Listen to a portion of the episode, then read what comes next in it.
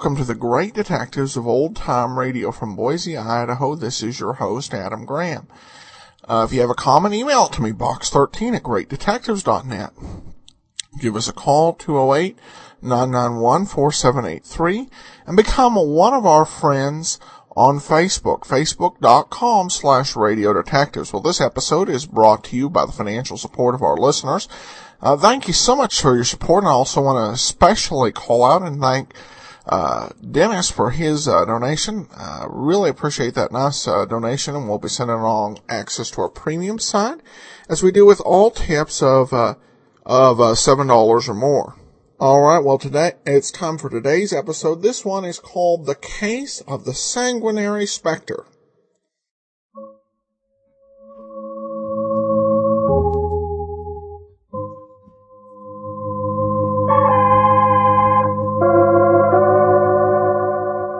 New York City, the makers of Clipper Craft Clothes for Men and 1,036 leading retail stores from coast to coast present the world's most famous detective, Sherlock Holmes.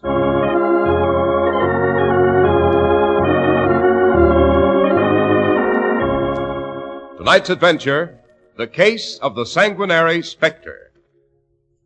Well, here we are, Dr. Watson. This time it's a sleet storm we've waded through to reach your cheerful fireside. And a Sherlock Holmes adventure, Mr. Harris. Let's not forget that's the real lodestone that brings you on these periodic pilgrimages. Right, Doctor. Nor sleet, nor snow, nor dark of night can keep this Sherlock Holmes addict from his weekly story, believe me, to paraphrase a much more famous quotation. Very flattering, I'm sure, Mr. Harris. Well, what's tonight's adventure about, Doctor? Tonight I think I'll tell you how Holmes revisited the ancient manor called Hurlstone and how the lady of the manor told a ghostly story which turned out to be more authentic than even she anticipated. What with the blood that dripped slowly out of the wainscoting. Dear me, speaking of authenticity and the like, reminds me that you have a word or so to say about one of the few genuine bargains still left in this world of soaring prices and disappearing values. Oh, you wouldn't by any chance be alluding to Clippercraft clothes, Dr. Watson. What else, Mr. Harris? What else? Well, it doesn't take the American public long to recognize a fine product. No, true merit always gets a real spotlight. And Clippercraft clothes have that kind of merit. Clippercraft's out of this world values are recognized across the country. And for just one reason are these values superior.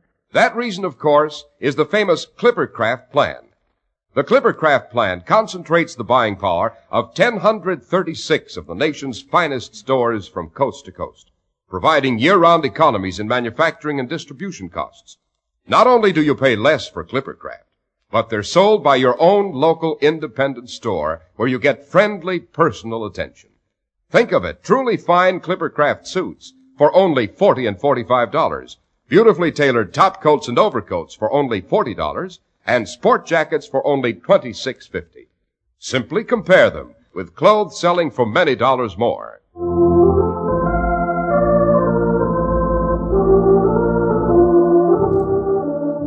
And now to return to the ghost of Hurlstone Manor, Dr. Watson. Hurlstone. Say, wasn't that the ancient country home of the Musgraves where Holmes discovered the crown of the Stuart kings? Correct, Mr. Harris. Absolutely correct. But, uh, this is another story. Uh, to begin at the beginning, Holmes, as you know, in his uh, cerebral processes, was the neatest and most methodical individual. But in his personal habits, he was the untidiest man that ever drove a fellow lodger to distraction. Not that I'm what you'd call painfully tidy myself. Oh, now, Dr. Watson, you're always neat as a pin. With Clippercrafts, that's easy. But uh, don't interrupt me. Where was I? Oh, yes, yes. I'm certainly not what you'd call prissy, but when I find a man who keeps his cigars in the coal scuttle, his tobacco in the toe of a Persian slipper, and his unanswered correspondence transfixed by a jackknife in, in the very center of the mantelpiece, I, well, then I begin to give myself virtue of airs. I don't wonder, Doctor. Imagine then my surprise when on returning one afternoon from making my medical rounds, I found Holmes in a stiff collar and wearing his Prince Albert. Furthermore, he was tidying up his chemical table and kicking his notebooks, papers, and other impedimenta out of sight under the sofa.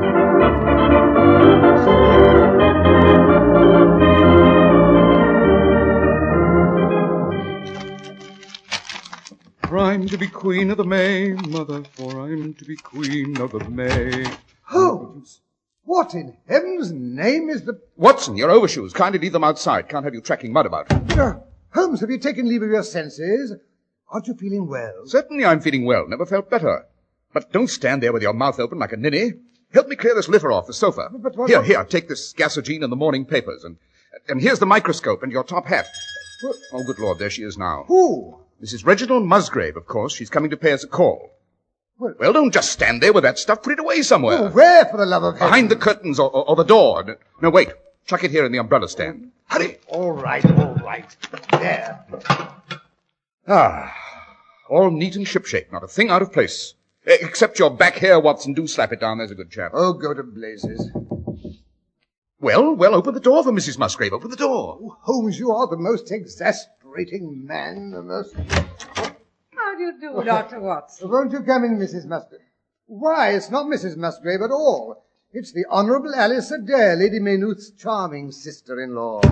I was Alice Adair, Dr. Watson, until Mr. Holmes introduced me to his old classmate, Reginald Musgrave, some months ago.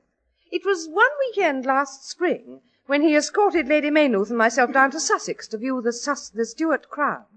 Right then and there, I fell in love with Hurlstone and determined to become its mistress. Of course, I had to marry Reggie to accomplish my purpose. Hmm. Had him eating out of her hand inside of twenty minutes. One flutter of her eyelid and Reggie was a goner. And I never knew you even met the blighter. Sherlock, you mean you didn't tell him about the wedding? Now, really, that's too bad of you. Mr. Holmes was best man, Dr. Watson. Oh. Reggie and I were married in a registry office. You know how skittery middle-aged bachelors are about a big wedding. Well, my dear Alice, how are things at Hurlstone? Dreadful. I'm so annoyed with Reggie, I'm hardly speaking to him.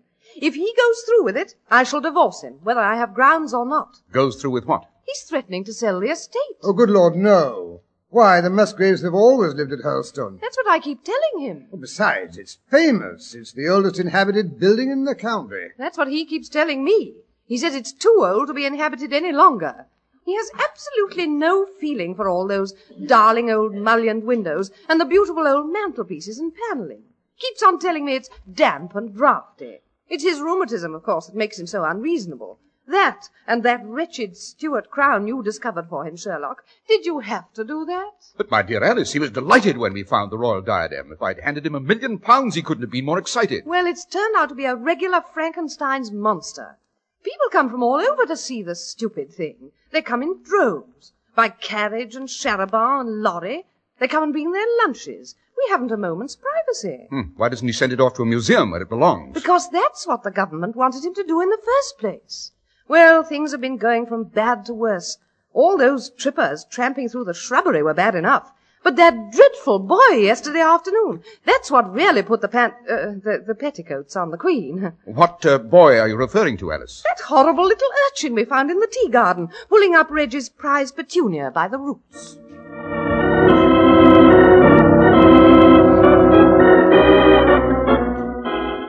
Here, here, I say. What's this? What's this? Oh, it's Alfie, Governor. Picking wildflowers, he is. How he do love nature. Well, tell him to stop. Those are not wild flowers. Those are my best imported French petunias. French, eh? Well, what do you know? Here, that's enough, Alfie. Uh, that's enough poses. And now we'll go and see the pretty crown. I don't want to see no crown. I want a big Now, stop it, I say. Put that plant back where you found it. I do like the old man tells you, Alfie. And wipe your nose. Oh, tell him to stop that infernal racket, or I shan't permit you to see the crown at all. Here now, here now, hold on there. You can't refuse to let Alfie see the crown. It's historic. He's got as much right to look at it as you have. That settles it. I'll sell the place, and the grounds, and the ruddy crown as well. I'll sell it to Plunkett, the pickle king. See if I don't.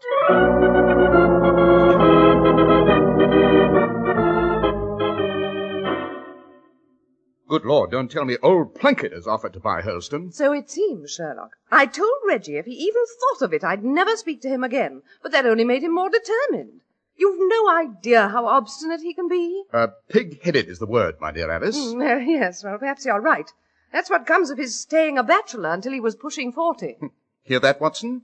Let, let be a lesson to you. He was probably waiting until you happened along, Mrs. Musgrave. Why, Dr. Watson, what a charming thing to say. You must make Sherlock bring you down for the weekend. Thank you. What weekend? I'm attending no elegant weekend parties at Hurlstone. Oh, yes, you are. You're responsible for this brainstorm of Reggie's. If you hadn't discovered that wretched crown, he wouldn't want to sell the place. And if it weren't for the crown, I'm sure Hennessy Plunkett wouldn't dream of buying it. Hurlstone in the possession of Hennessy Plunkett, the Pickle King. It'd be sacrilege. He even talks about putting out a new brand, Crown Pickles, with a picture of the Stuart crown on the bottle. Oh, shocking bad taste. Eh, Holmes? I will not have that dreadful old vulgarian strutting around the property. He'd ruin it in no time. Sherlock, you and Dr. Watson simply must come down and help me to save Hurlstone from that pickle peddler.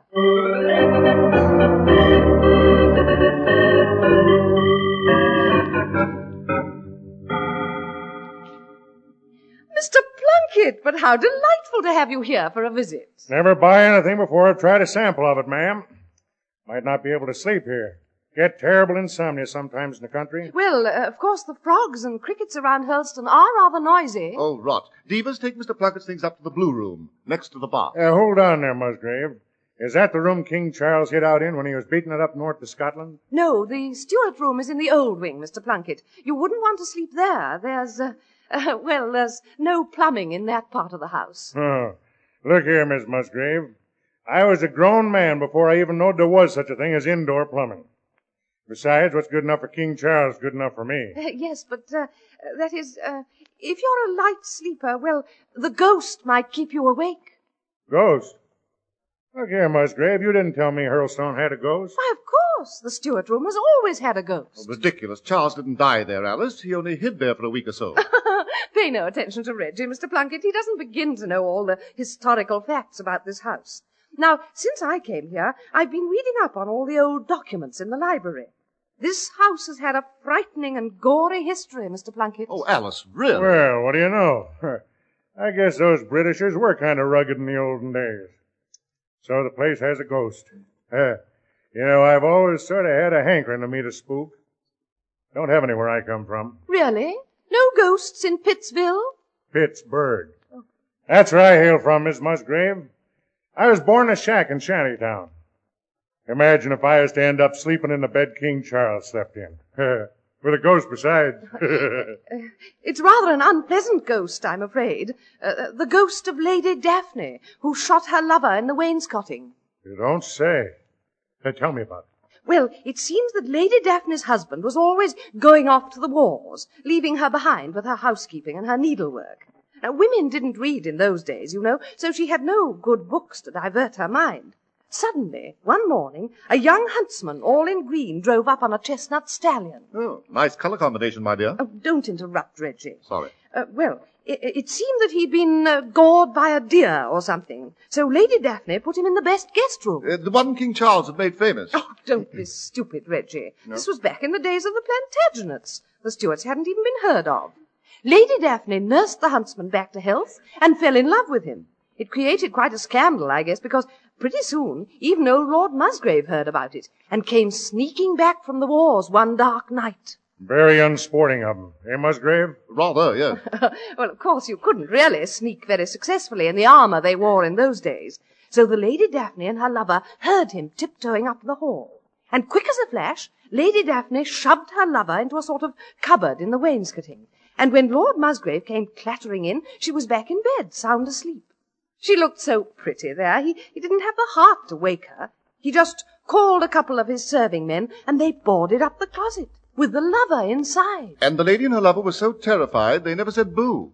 And the poor chap just sat there and quietly suffocated to death. Reggie, I thought you didn't know that story. Yes, I fancy I've read that uh, manuscript at some time or other.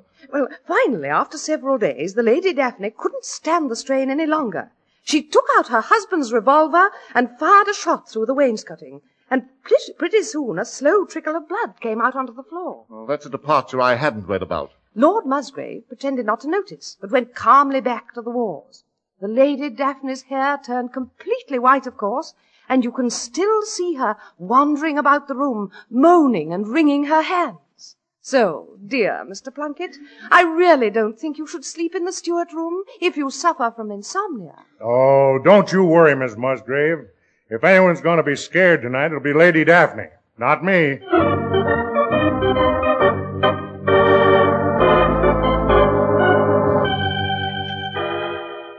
Pass uh, Dr. Watson the port, Sherlock. That's a good fellow. His glass is empty.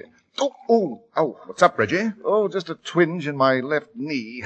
Must be a storm coming up. That knee's a regular barometer. Hmm. Dashed fine port you have, Musgrave. Must be old. My dear Mr. Plunkett, the port in this house was laid down by my great grandfather. Oh, you don't say. Um, the cellar goes with the house, of course. What remains of it? There are only three bottles left beside this one. Afraid all my forebears have been uh, heavy port drinkers. The Musgrave Port has always been famous, Mr. Plunkett. Oh, yes, Dr. Watson. Nothing could persuade me to part with the place if we still had the cellar we had in my grandfather's, or even my father's day. Oh, well. Sic transit gloria mundi. Oh, oh, oh, confound that knee. it's a reliable weather prophet at any rate. Here comes the storm. Uh, can't say I like thunderstorms never have. Got some bad ones in the Alleghenies when I was a boy. I've seen lightning bounce off of those mountains like it was the devil playing ninepins. Always crawled into my old man's feather bed when I heard it coming. Lightning can't get you if you're in a feather bed. Yeah. You wouldn't have a feather bed here at Hurlstone, would you? Why, yes, we uh, have some eider-down coverlets, I believe. But uh, don't you think it'll be too warm? I mean, it's only the beginning of September. It blazes with the heat. You tell Devers to bring me a couple up to my room. I'm going to get into bed right now.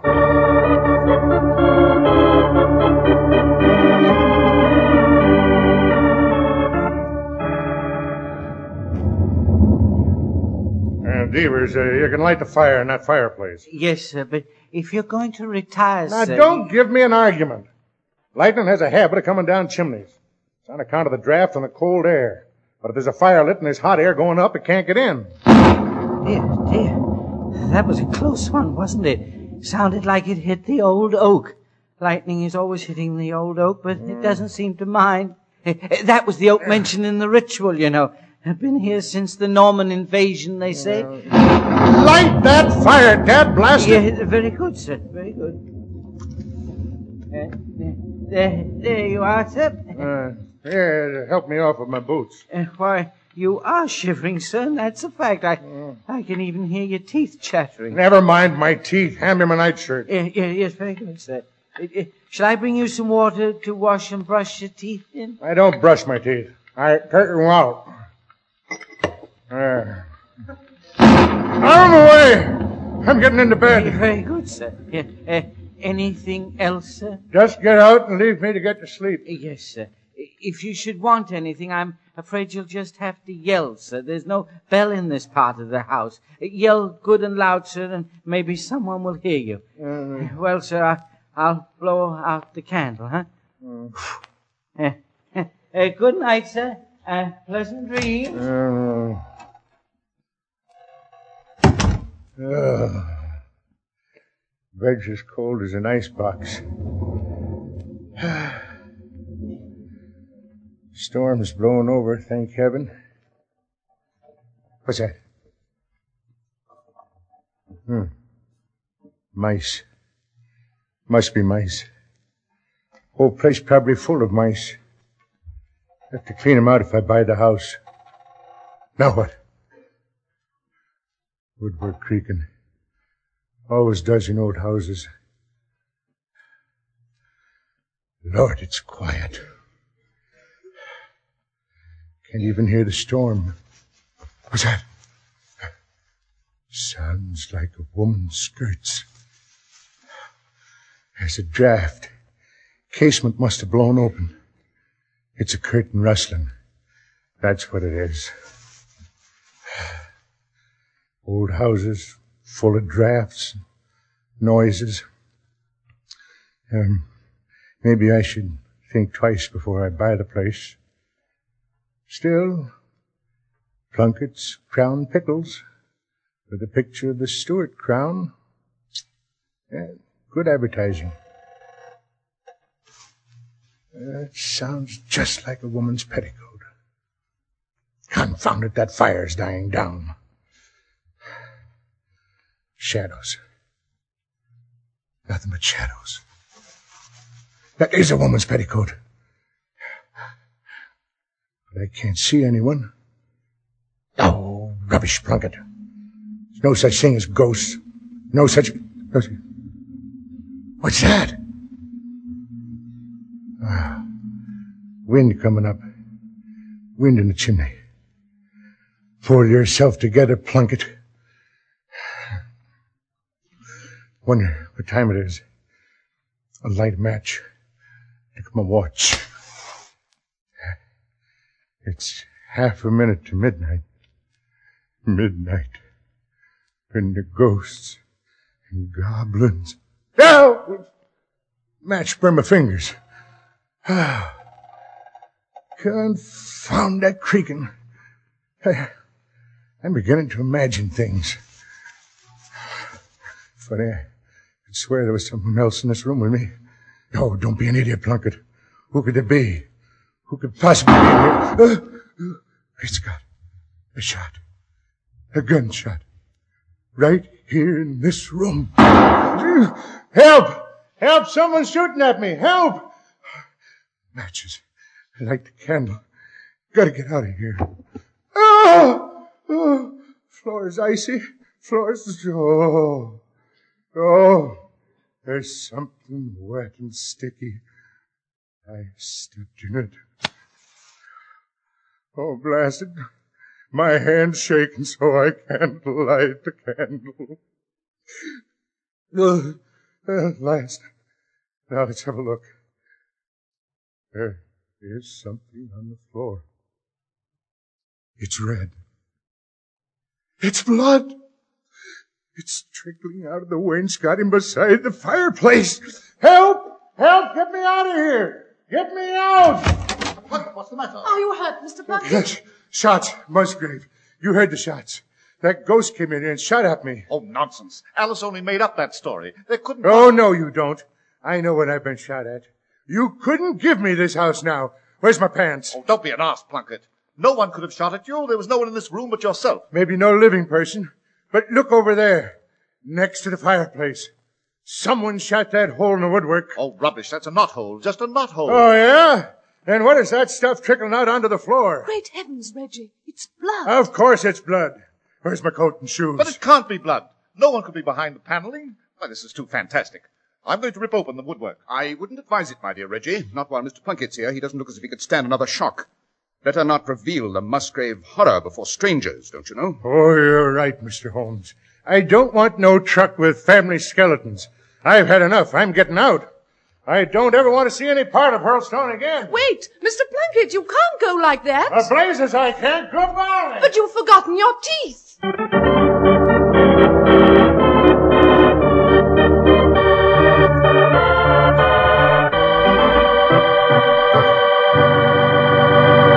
And now, before Sherlock Holmes and Reginald Musgrave discover what lies behind the wainscoting, may I give you a suggestion? Take an expert like your wife or your best girl along with you when you go to choose your new Clippercraft suit or overcoat. See her amazement when she sees the beautiful tailoring, the clean cut smartness, and the firm, long wearing fabrics that are yours at such modest prices. She'll say, How do they do it? Just as everyone else does when they're face to face for the first time with Clippercraft.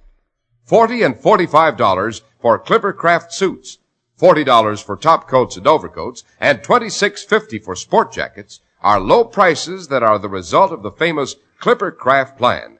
They'd be impossible without this wonderful idea that concentrates the buying power of 1036 stores across the nation. Yes, selling expensive clothes at inexpensive low prices at the nation's finest independent stores is the great big idea behind the Clippercraft plan. That's why men who know insist on Clippercraft clothes. So be sure to visit the Clippercraft store in your city. These leading stores in the metropolitan area are proud to add their names to Clippercraft in your suit, top coat, and overcoat. In Manhattan, Saks 34th, Broadway at 34th, John Wanamaker's men's stores, Broadway at 8th and 67 Liberty Street. In Brooklyn, Abraham and Straus. In Newark, New Jersey, Boulevard Men's Shop, Kresge Newark. And in Jamaica, the B&B Clothes Shop, 16408 Jamaica Avenue.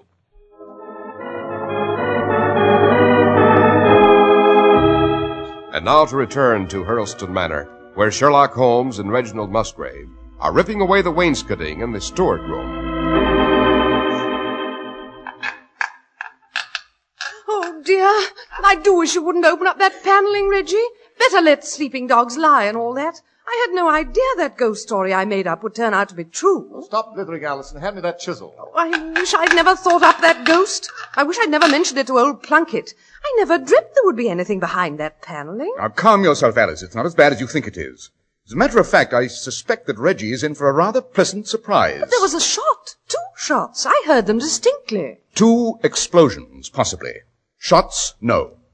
I rather imagine the heat of the fire caused them. Reggie, how long since you had a fire in that fireplace? Never. At least not as long as I can remember. No one's used this part of the house since the other wing was built during the reign of William and Mary. Oh, confound it, this paneling won't budge. Now, yeah, I finally got a wedge in. Yeah, here, help me pry it loose. One, two, Oh, Reggie, I wish you wouldn't. three. Ah, ah. By Jove, Holmes, there is a closet back of the paneling. But it's filled with bottles. Dozens and dozens of bottles covered with dust and cobwebs. Yes, and two of the bottles have exploded from the heat of the fire. Well, here, let's have a look at one of them. It won't be necessary. I can tell you what's in them. Port.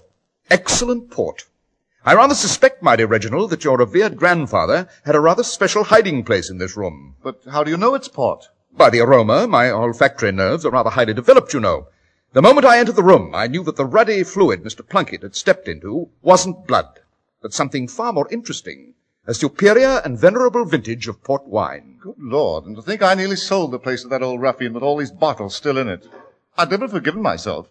He'd never have appreciated them, never. Oh, Reggie, then you're not angry with me for spoiling your sale? I just couldn't bear to think of leaving Hurlstone. Oh, there, there, my dear, I forgive you. And the next time you think up a ghost story, do try to be a bit more original. Why, Reggie, what do you mean? If old Plunkett hadn't been a complete ignoramus, he'd have recognized the incident of the lover being bricked up in the woodwork. It's one of the most famous bits of French literature, you know. By Jove, of course. No wonder I thought it sounded familiar. I don't so much mind your swiping your plots, my dear Alice. The best storytellers do, you know. Ask Dr. Watson. Oh, now, really, Holmes. You must try to be a trifle more accurate, you know. Anachronisms are taboo, my dear, in the best literary circles. Why, Sherlock, what do you mean? No Plantagenet lady would go popping at her lover with a pistol. Why not? They hadn't been invented. Oh, I'll admit gunpowder was not unknown. Cannon were undoubtedly used at Crecy and Poitiers, but personal firearms for private homicide were quite unavailable. Oh, dear. Next time I'll say she finished him off with a bow and arrow. well, never mind the historical inaccuracies. Uh, opening this panel has been dusty work, and I, I'm parched. Uh, what do you say we break out a bottle and see if the uh, contents of Grandfather's private vault is up to standard? An excellent idea, my dear Reggie. An excellent idea. Very well. But I warn you, this is one time the ladies do not leave the table while the port goes round.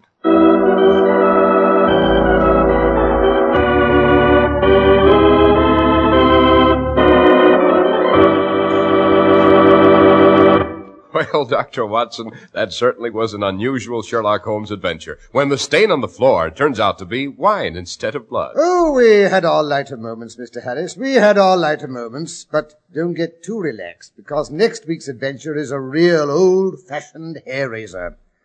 Next week, I think I'll tell you how Holmes and I made a very sinister discovery in the ancient burial crypt at Shoscombe Old Place, and how it explained the strange behavior of Lady Falder's spaniel.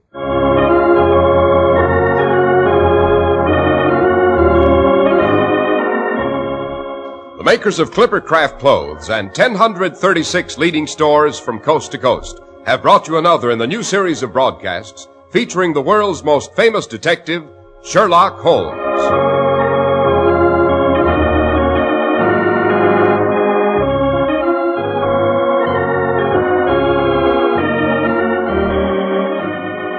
Our stories are based upon the character of Sherlock Holmes created by Sir Arthur Conan Doyle.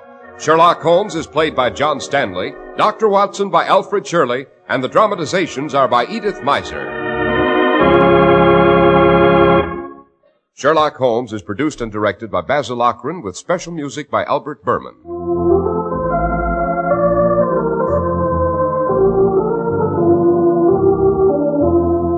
If you don't know your Clippercraft dealer, write Clippercraft, 200 Fifth Avenue, New York City. Boys will be Boy Scouts, if an adult will give them a hand. Boy Scout Week now is in full swing, a time when thousands of adults ask you to join them in the game of scouting for better citizenship. Full details from the National Council, Boy Scouts of America, at 2 Park Avenue, New York, 16, New York.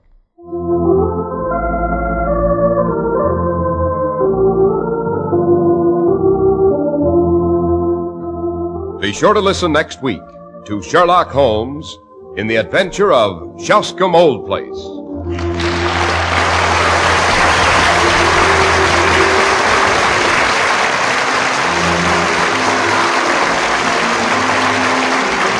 is Cy Harrice speaking for Clipper Craft Clothes. This is the world's largest network serving more than 450 radio stations and mutual broadcasting system. Stay with us for the news reported by Melvin Elliott, which follows presently. Welcome back. I have to say that uh, uh, this was another somewhat weak script. It may have been the weakest so far just because uh, Holmes didn't have a whole lot to do with uh, solving the uh, problem that uh, led for him being sent for.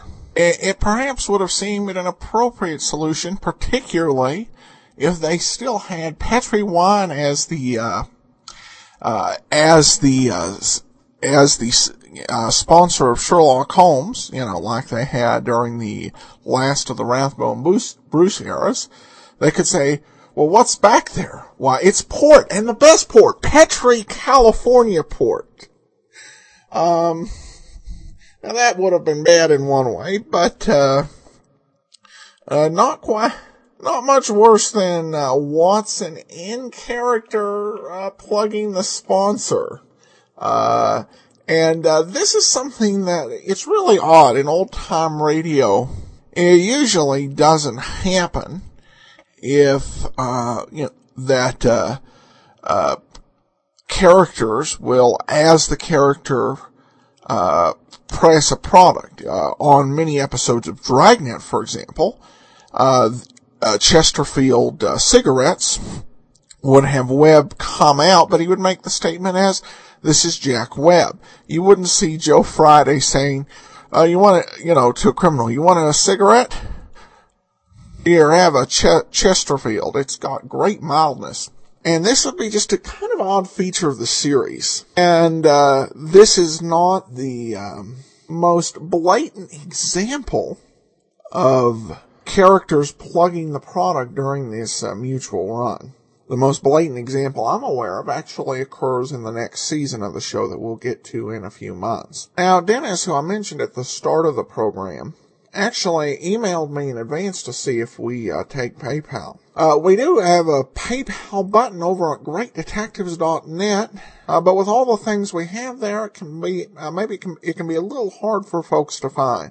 So I'm going to uh, see if we can uh, find an easier way for folks to donate and find our PayPal page. And if I'm able to do that, I'll let you know about it tomorrow. All right. Well, we turn to listener comments. June says simply, love these podcasts. And she posts that over on our Facebook wall. Well, thanks so much, June. That's greatly appreciated. And you can become one of our more than 1100 friends over on Facebook at facebook.com slash radio detectives. Follow us on Twitter at radio detectives. And be sure every month to cast your vote for the show on Podcast Alley, podcastalley.greatdetectives.net. But from Boise, Idaho, this is your host, Adam Graham, signing off.